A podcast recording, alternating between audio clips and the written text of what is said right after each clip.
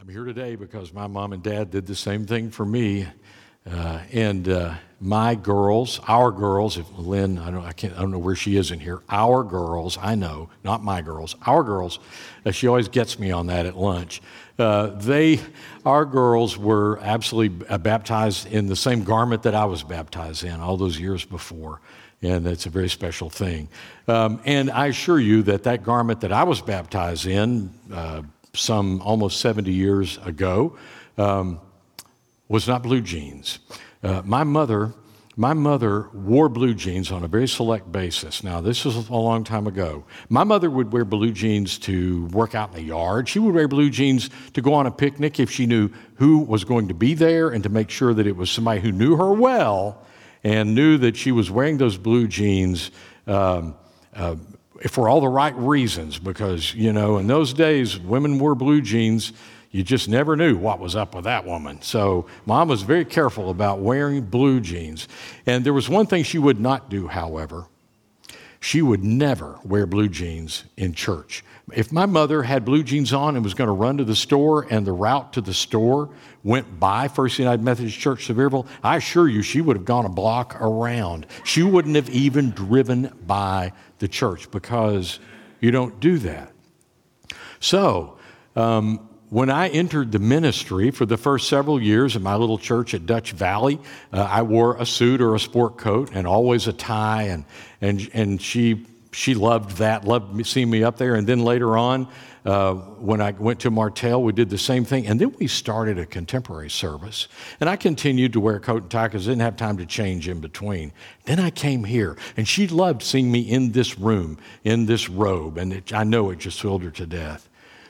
But when she went into the other room, the gym at first, and then over here now, and I and she would see me in blue jeans. And I remember the first time she saw me preach in blue jeans, she asked me if that was okay.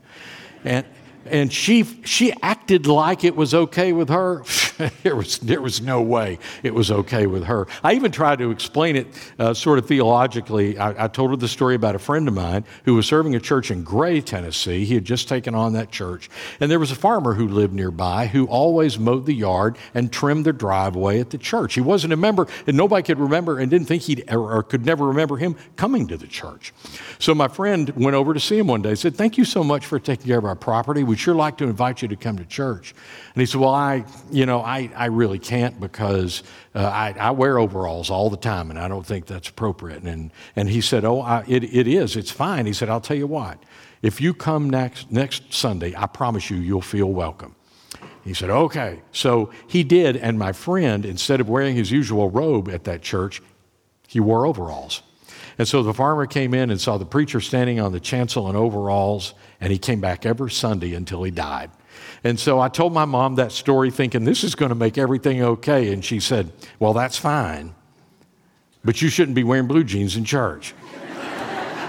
Okay, Mom. Okay. So, so I say all that to say this.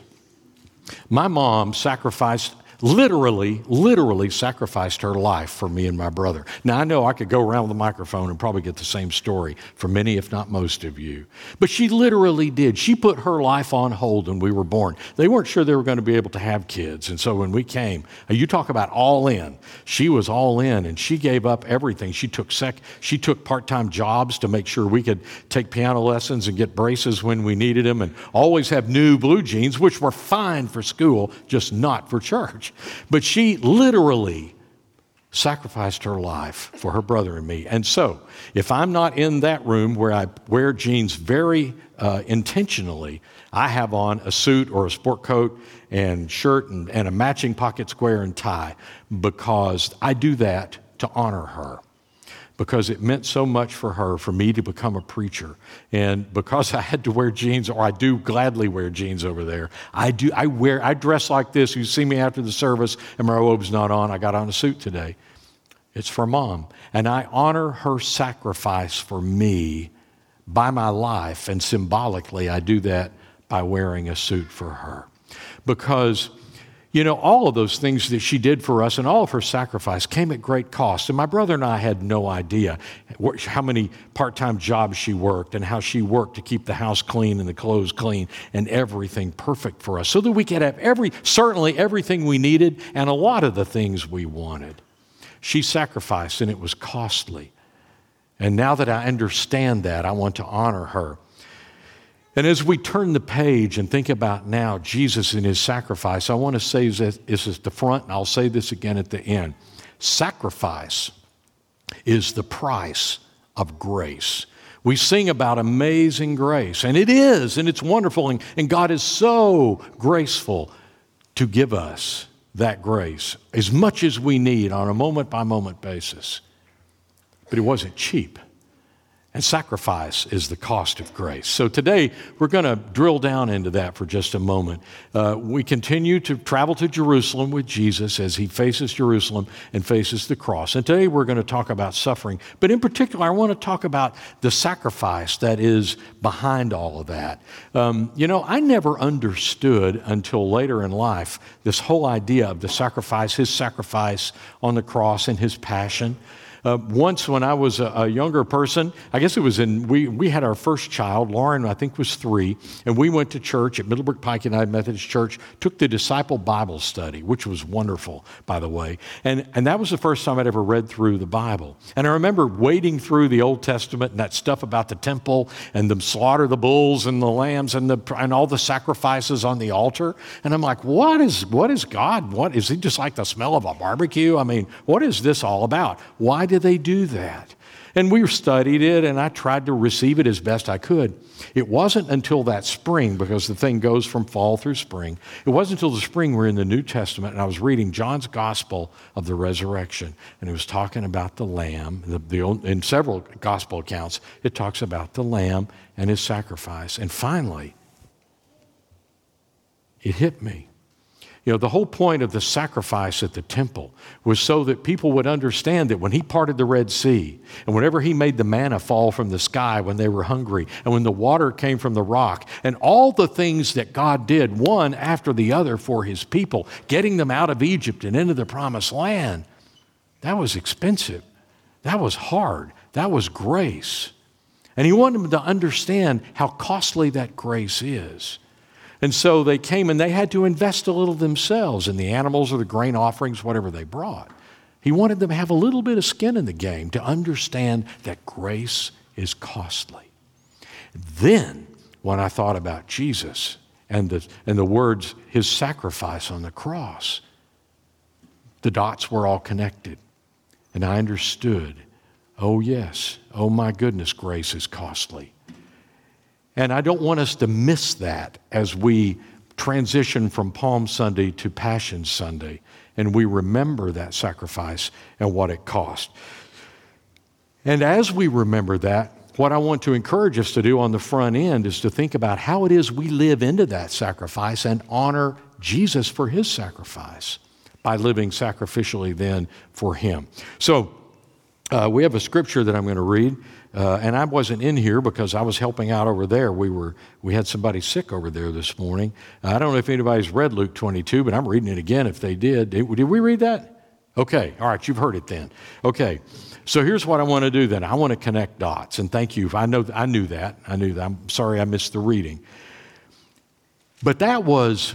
You, you know, the thing that is, I think, important about that, the fact that he was insulted and, and, that, the, and that the guards hit him and, and, and physically attacked him, is that I think that's a little more relatable for us when we start trying to understand his sacrifice. It's, there's no way anybody can understand the cross and what that was like.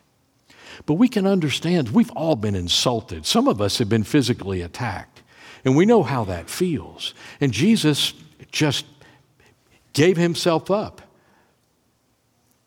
so that, so that we wouldn't have to suffer that, ultimately. He, he, he suffered that so that we could live forever with him and also live with him now on this earth. I was thinking in, in, the, in, this, in this morning, by the way, if you run into anybody who was here at the first service, tell them I know better. I found out how many biblical scholars we have in the church because I did this whole bit from Genesis fifty, because there's a beautiful way sometimes in which the Bible interprets itself. And I went on and on about how Jacob had this dream, had this multicolored coat, and Jacob had all these dreams, and Jacob was thrown into a hole by his brothers. And no, not so much. That was Joseph. And, and so I was really pleased whenever everybody came out at the first service going, oh, that was a nice service. It was Joseph. And that really, it really, after I got, uh, after be, uh, being embarrassed, I I, re- I I thought that was very great. We have a lot of biblical scholars who know, but but Joseph was Joseph, you know, was was was was given away to some travelers. They threw him in a hole and get because they were jealous of him because Jacob, his dad, loved him better, more than any of the rest of them. I mean, he really did. And so he winds up in Egypt, and he winds up as a slave in a household, and there he's accused of doing something bad that, to the uh, to the homeowner's wife, which he didn't do, but she falsely accused him because she wanted his affection, and he didn't want to do that because it was wrong. And so they threw him in jail, and in jail he interpreted dreams for the leaders, and anyway, he wound up being like the the head of, of all agriculture and the head of the treasury in Egypt. He was like second in command in Egypt. And there was this great famine. And so his brothers, who of course were Jewish, people were leaving Israel trying to come. That's how they wound up in Egypt in the first place. Uh, they were coming there to try to get food because they had stored grain up. Can you imagine the look on their face when they say, yeah, go down this hallway, turn down this door here, now go out and I'll go into that office and somebody will be in to see you about some food. And in walks Joseph, the one they threw in the hole and gave away to the travelers who took him away from them. And they were thinking, oh my gosh, he's going to have us killed on the spot. And of course he didn't. And this is the quote that I want to offer. This is from Genesis chapter fifty, verse twenty, because this applies, I think, to this idea of sacrifice and, and what this whole idea of Jesus' sacrifice is that's a mystery to us. Joseph looked at his brothers that they thought they thought for sure he'd have him, he'd have him killed.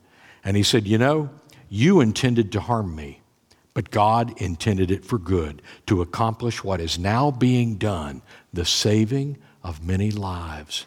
And I wonder if Jesus thought of that because he was a scholar of the Old Testament. It's all there was, was the Old Testament in those days. I wonder as he kept going to Jerusalem and thought about this sacrifice he was going to make, that he would be sacrificed. Yes, yes, those temple guards and the, the Jewish leadership, not all the Jewish people, the Jewish leadership who were, who were intimidated by him and wanted rid of him, uh, and, and the Roman government that just wanted peace at any cost. Yes, they certainly intended harm for Jesus. But God somehow intended it for good to save many lives, and he did. Now, can we pause for just a quick second as we talk about living sacrificially for him? I want to make a point here. Jesus prophesied about this. Um, I've, I've, I had it down here somewhere. Uh, there's a verse where he actually uh, prophesied uh, that what was going to happen to him would happen. He knew. He knew that he was going to be insulted. He knew he was going to be beaten. He knew he was going to go to the cross. He chose that for you and me. They didn't do that to him against his will. But here's something I want us to remember as we seek to live sacrificially for him in the world. Sacrifice must always be our choice and not someone else's. Because I know for a fact, I have talked to people in this church that have been in relationships where they were treated very badly, and they were told that they just had to deal with it because that was their place in the relationship. And and I don't know where that is in the Bible. Uh, no, God doesn't expect anybody to set themselves up for abuse to live for him in the world. Jesus did, but Jesus is Jesus. And so I simply say that to make sure that we don't misunderstand what it means to live sacrificially for God in the world. Now that that also might mean that we're in a conversation with somebody or maybe a group of people, and the conversation that they're on is going in a direction we don't like, and they're, and they're talking about people or groups of people or some person or whatever in a way that's very harmful. And it goes against maybe the, what Jesus would think. Uh, you know, we have an opportunity to maybe say something on behalf of, of Jesus' position that really we don't have to understand and like everybody, but we have to love them and we can't hate. That's what we're we're called. But that, but that's very difficult. And sometimes in those situations, fear can get the last word, because we don't want to be ostracized by a group that we want to be a part of.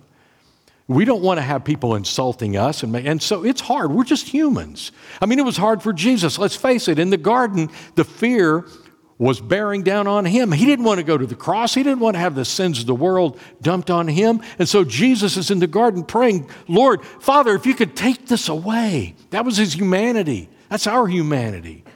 But he caught himself and he said, no, no, I have to finish this. Whatever your will is, that's what I'll do. Only he does that. We're not called to suffer and sacrifice in that particular way. But sometimes it may be that we suffer a little indignation or humiliation because we're trying to stand up for the right thing. But but that but sometimes when fear has the last word, bad things happen. And very quickly, I want to give give you an illustration of what it means to to look past the fear and move toward the sacrifice. Uh, I was, this week on my news feed, it popped up, and I think it came from C N N, I don't remember, but it was, somebody had written this big article, and it was comparing the police response in Uvalde, Texas, over uh, what happened uh, this past week in Nashville. And, and you know, I, I, I'm not criticizing anybody. I have no idea what I would do if I were called to go into a place where people were shooting. But I but I simply pointed out to say that there's been a lot of study of that, and the and the and there there was there was a long gap between the time the calls came in that shots were being fired, that anybody actually went in and engaged the shooter, and a lot of lives were lost. And that's not my opinion. That's, I'm just reading facts back from, from what happened then, over against what happened this week in Nashville. And when you think about uh, those two officers, Rex Engelbert and Michael Colazzo, who kind of led that team in there. If you've seen that body cam video, I'm not suggesting you watch it because it's hard to watch, but it's It's it's stunning to watch it, because from the very beginning, I think it was Engelbert's body cam, there was never any, any hesitation. He got out of the car, got his weapon, talked to a teacher who knew where he needed to go. He got his backup, and in they went. They heard shots fired, and they just kept moving toward where the shooter was shooting at people outside through a window on the second floor. And they just kept going. And they just kept going. Turn around this corner, around that corner. Watch out, be careful. And then when they saw the shooter, the shooter shot at them, and they returned fire. That was, fear did not get the last word in that situation. And it's a, it, and it's a, it's a sparkle of dew on a lawn in comparison with the sinless Son of God who sacrificed for us. But it is an example of what happens when sacrifice occurs. When sacrifice, sacrifice happens when love gets the last word. And it got the last word in Nashville. There was this, these, these officers were not going to let any children, if they didn't know what had happened thus far, if they could help it, be harmed. And they sacrificed. As it turns out, they, they did not die, but they were willing to. Sacrifice happens when love gets the last word. And that's what happened with Jesus. Jesus was afraid. Jesus had second thoughts. It's in the scripture. But the love he had for you and me was so strong, he was not going to let it get him off mission, and it was not going to let him stop. And I'll end with this. I read a story this way. I read this story once years ago, and it was attributed to a, a book that Anne Lamott, who's a novelist, and it's coincidental. I'd never read an Anne Lamott book, and I quoted her last week, and I'm quoting her this week. This this was a story um, that I saw years ago that I share with you now. Um, eight-year-old boy, younger daughter, she had leukemia, and it was determined that he would probably be a good match to immediately get a transfusion to her to help slow down the spread of the disease. And the doctor said, you know, if your son would give some blood, I think maybe it would help. And so the mom and dad went to him and said, would you give your blood for your sister? It might save her life. He thought about it. And he said, yeah, I'll do that. So they went to the hospital, and they were in a, a room, a treatment room, and he was on a hospital bed, and they were started to take his blood, and they were just immediately going to take it and begin a transfusion with his sister. And as they took blood, he kind of got weak, and was laying there on the hospital bed and was kind of sniffling back some tears. And so when it appeared that things were going well for the sister, the doctor came over to him and said, "Son, your sister, I think, is going to be okay. What's wrong?" And the little boy looked up at the doctor and he said, "When do I die?"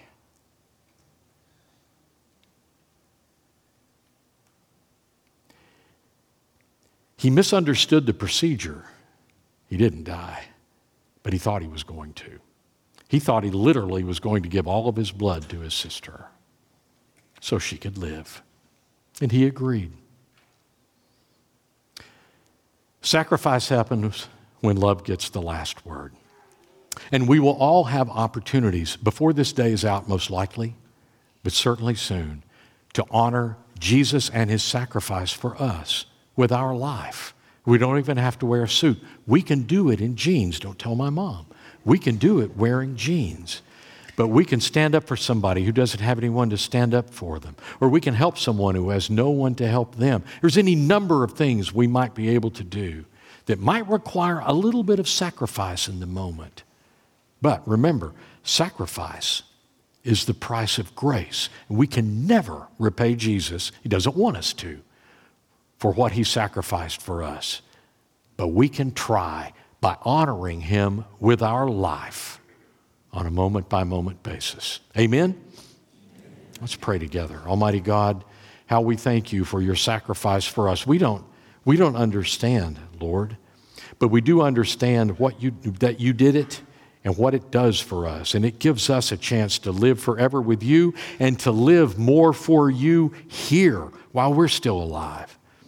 So, Lord, by the power of your Holy Spirit, help us to begin this day to honor you and your sacrifice for us by sacrificing those moments of our life when we might be able to make a kingdom difference for you. In Jesus' name we pray. Amen. Thank you for listening to this sermon from Concord United Methodist Church. This podcast is a ministry of Concord United, and we would love to hear from you. To contact us, please send an email to podcasts at concord united dot org with sermons in the subject line. For more information about Concord United, including worship times, service opportunities, mission efforts, and classes, please visit our website at concord united dot org. We also invite you to download and enjoy our daily devotional podcasts presented by the pastors and members of Concord United. Finally, we would appreciate it if you would leave a rating and a review of this podcast so that others can discover it and benefit from it.